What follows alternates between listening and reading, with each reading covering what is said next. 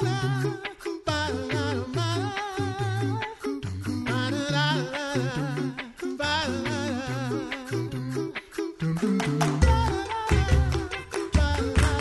listening to the Coffee Hour. I'm Andy Bates. I'm Sarah Gulseth. We have a commemoration today, which means great history lesson. Yes. I'm super excited about this. Me too. Thanks to Concordia University Wisconsin for supporting the Coffee Hour. Find out more about Concordia University Wisconsin at cuw.edu. Live uncommon. Joining us today, the Reverend Dr. Cameron MacKenzie, professor of historical theology at Concordia Theological Seminary in Fort Wayne, Indiana. Dr. MacKenzie, welcome back to the Coffee Hour. Well, thank you very much for having me. I always have a good time when I'm talking with you folks. So thanks.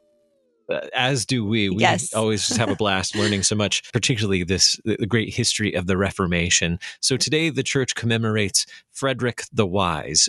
Who who was Frederick the Wise, or I believe also Frederick the Third, Elector of Saxony? That's that's correct too. Sure. Well, Frederick was the political figure in that part of Germany at the time who was most responsible for seeing to it that Luther taught theology at the University of Wittenberg and that when Luther initiated what we call today the Reformation that he was able to do it. Frederick was really Luther's protector in those early years of the Reformation so that it is not at all an exaggeration to say that if there if it had not been for Frederick the Wise, there would not have been Martin Luther and his Reformation. He's that important. Yeah, I think it's really interesting to talk about him in particular. So often we focus in on the the more religious, the, the theologians of the Reformation, and we kind of kind of breeze past Frederick the Wise as, as an important character. But but yeah, he's his role in this Reformation was was so so incredibly important. Now, Andy mentioned that his title was Elector of Saxony. What was that role of an elector in in this time period in Germany? Yeah, great question. I hope I can answer it briefly as well as clearly. Uh, the part of Europe that we think of today as Germany was in those years the Holy Roman Empire.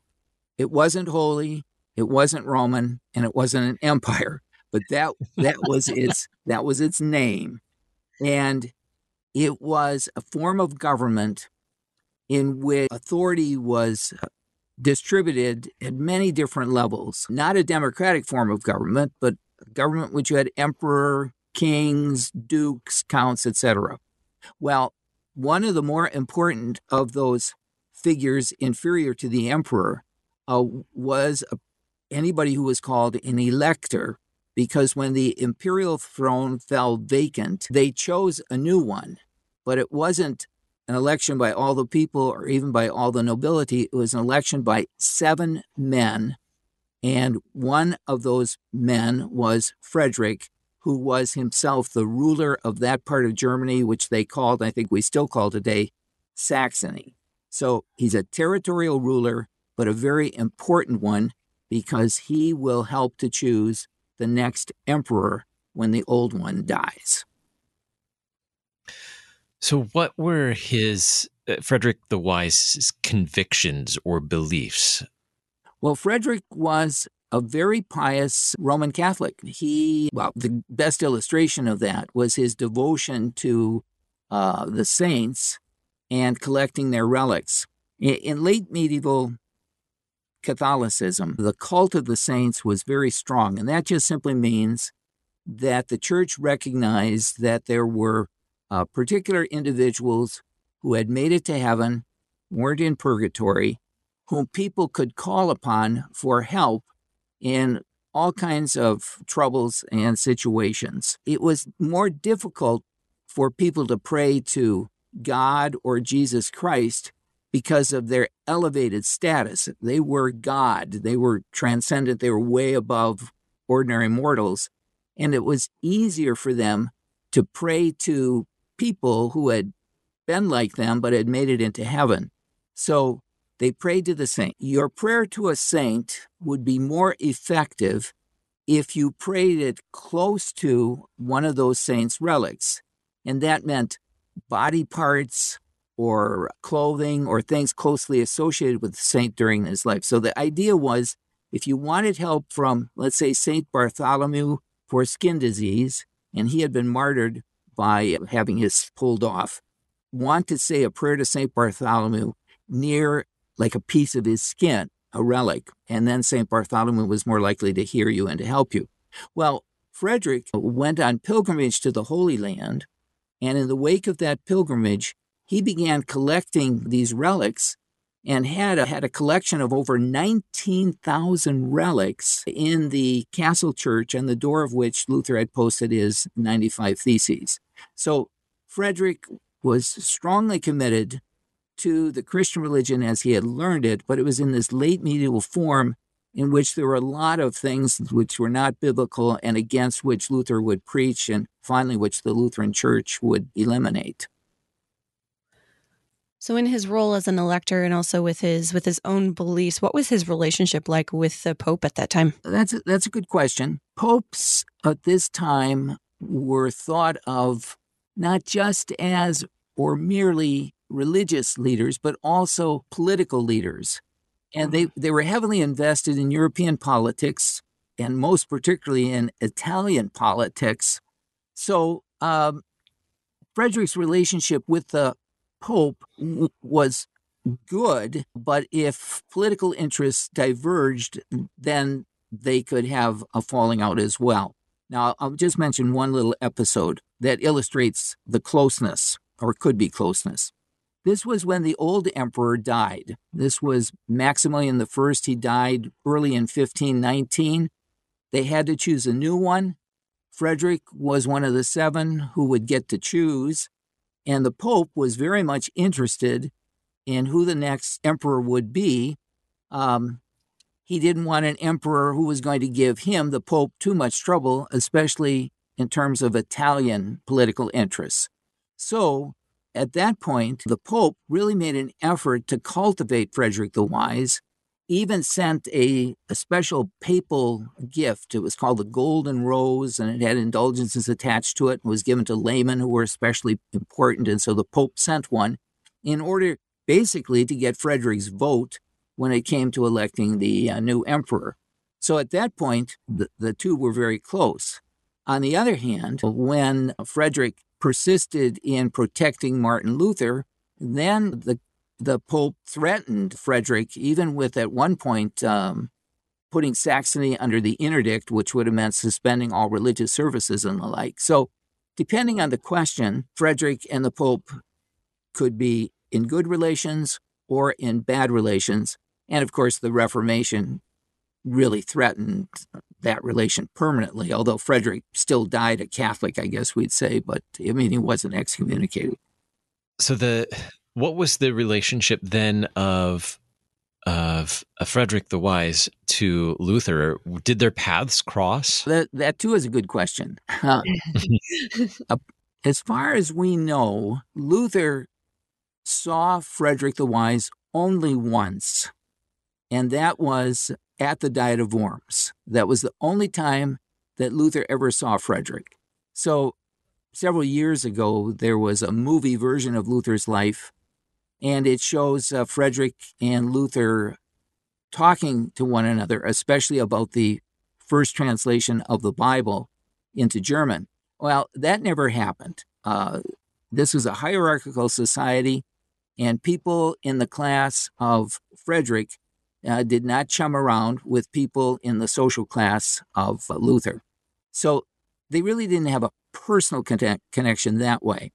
But Luther and uh, Frederick did communicate, especially through letters, although, again, it was kind of indirect. Luther corresponded a great deal with Frederick's uh, chaplain, uh, secretary, and advisor, a man by the name of George Spalatin. So there was mm. communication back and forth, but it was almost always through that intermediary. So they didn't have a personal relationship, but they did have a professional relationship in that Frederick was the man who actually had found the University of Wittenberg.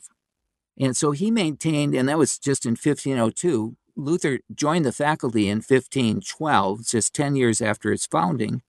And Frederick maintained a, a personal interest financially and also in terms of management and personnel of the university. It, it's not that Frederick kind of ran everything, but he was continued to be engaged with the university and was worked for its success and tried to bring in the best kind of faculty and the like. So there was a, a kind of professional relationship between the two men, if not a personal one.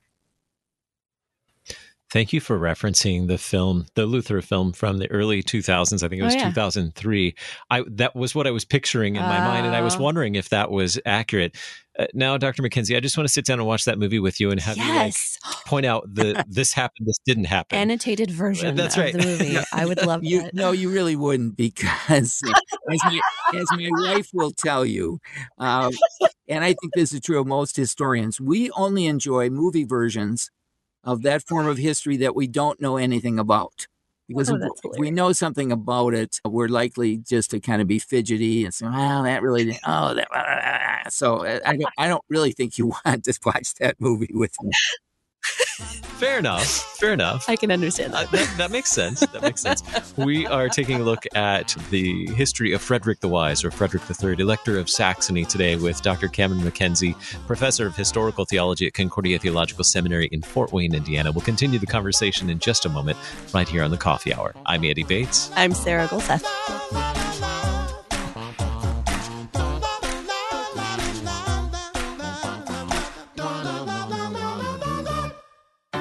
At Concordia University, Wisconsin, we believe you were created for a reason to use your God given gifts to help others, to live a life of self sacrifice in a me first world, to live a life that's uncommon. Whether you're taking one of 50 plus online programs or learning with us in person on the shores of Lake Michigan, you'll be equipped to make an uncommon impact. Learn more at cuw.edu. Concordia University, Wisconsin. Live uncommon.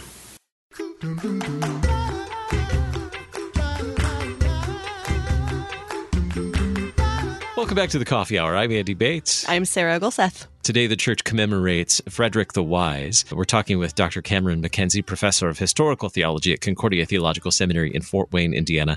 So, we just embarked on the, the relationship between Martin Luther and Frederick the Wise, which we realized, as you pointed out, didn't there wasn't like a, a very personal relationship, but rather the the role of Frederick the Wise was really, in a sense, as elector, he was protector of Martin Luther, and so while they didn't really interact personally, he still carried out his vocation, even though it sounds like Frederick the Wise was was still a Roman Catholic throughout much of this, right?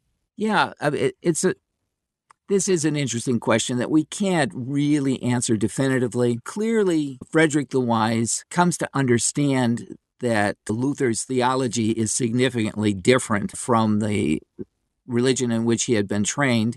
And it does seem that he was, um, well, there were just times when he, he says things like, this, this, this is not a matter of, for human beings. This is a matter that that God is in control. And after Luther's confession at the uh, Diet of Worms, Frederick says to uh, Spalatin, Spalatin reports this, Frederick says, Father Martin spoke very well before the emperor and the estates, but he was uh, much too bold for me.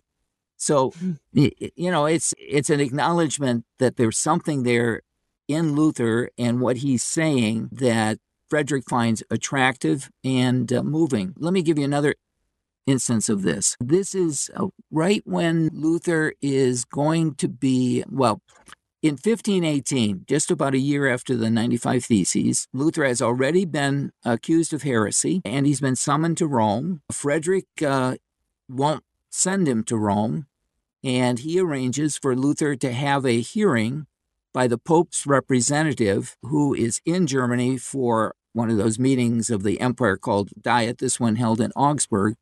And Luther goes. The Pope's representative doesn't like what he hears from Luther. Luther leaves. The Pope's representative sends a letter to uh, Frederick uh, saying, You've got to turn him over. He's a heretic. We've got to send him to Rome. Frederick ends up refusing, but in the process of his refusing, again, he says not only did Luther not get a fair trial, but also he compliments or says good things about what Luther is saying and teaching. So it's clear that he's maybe maybe not in this all the way in terms of understanding Luther and embracing everything that Luther teaches. But nonetheless, he has a sense that Luther is a man of God speaking faithfully from the scriptures.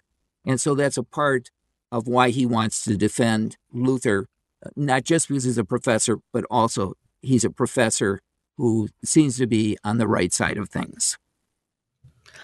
What kind of risk was this to Frederick the Wise to be standing up so staunchly against all of these all of these demands from other political leaders? What what was was he risking a lot for for himself and his own personal safety and his own political political power? Yes, but also no. he, he he's called wise, and he was actually called wise during his own lifetime because he was politically smart. Mm. So he he keeps a he keeps a distance from Luther so that he can't nobody can say he's a Lutheran. Asks for time and delay, gives reasons why he's not turning Luther over. And really, up until the Diet of Worms, his, his reasoning was that actually the new emperor had guaranteed that any German, any member of the empire, would receive a trial at the hands of fellow Germans. So he doesn't say, oh, Luther is great. He's just saying he's not being treated favorably.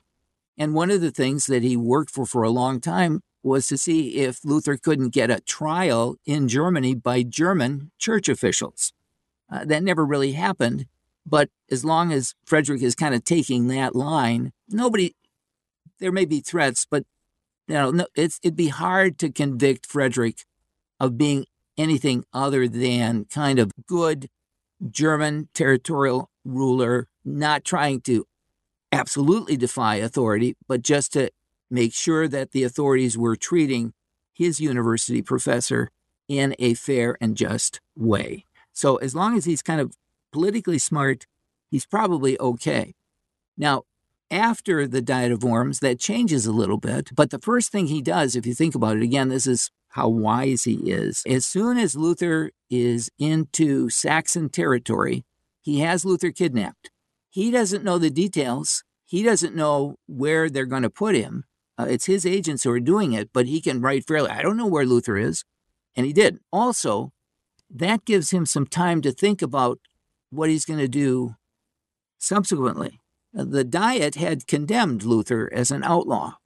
But now he's kidnapped, and so Frederick can't enforce anything against Luther. He doesn't know where Luther is. He has no control over Luther. He might be dead for all Frederick knows. And so they give time to think and to cut political detail deals uh, with the emperor. And incidentally, the emperor has to leave Germany eventually, and then that means German princes and will be more important with an emperor gone and so forth. So Frederick's political smarts really preserve him from from excessive hostility from the emperor and the emperor's kind of Catholic supporters within the empire. Hmm.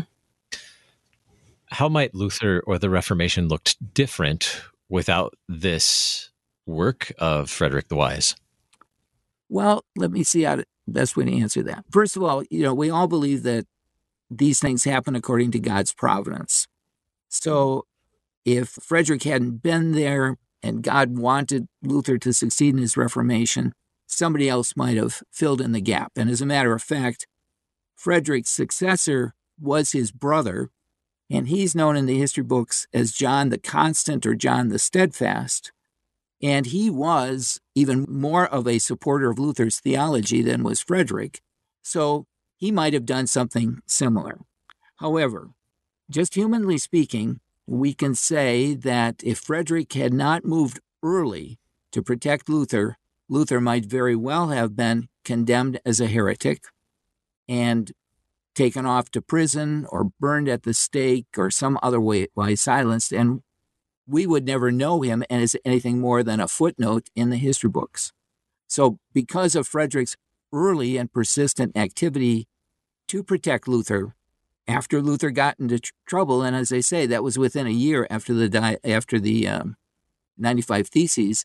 Uh, if Frederick hadn't done that, uh, history for Martin Luther could have been very significantly different.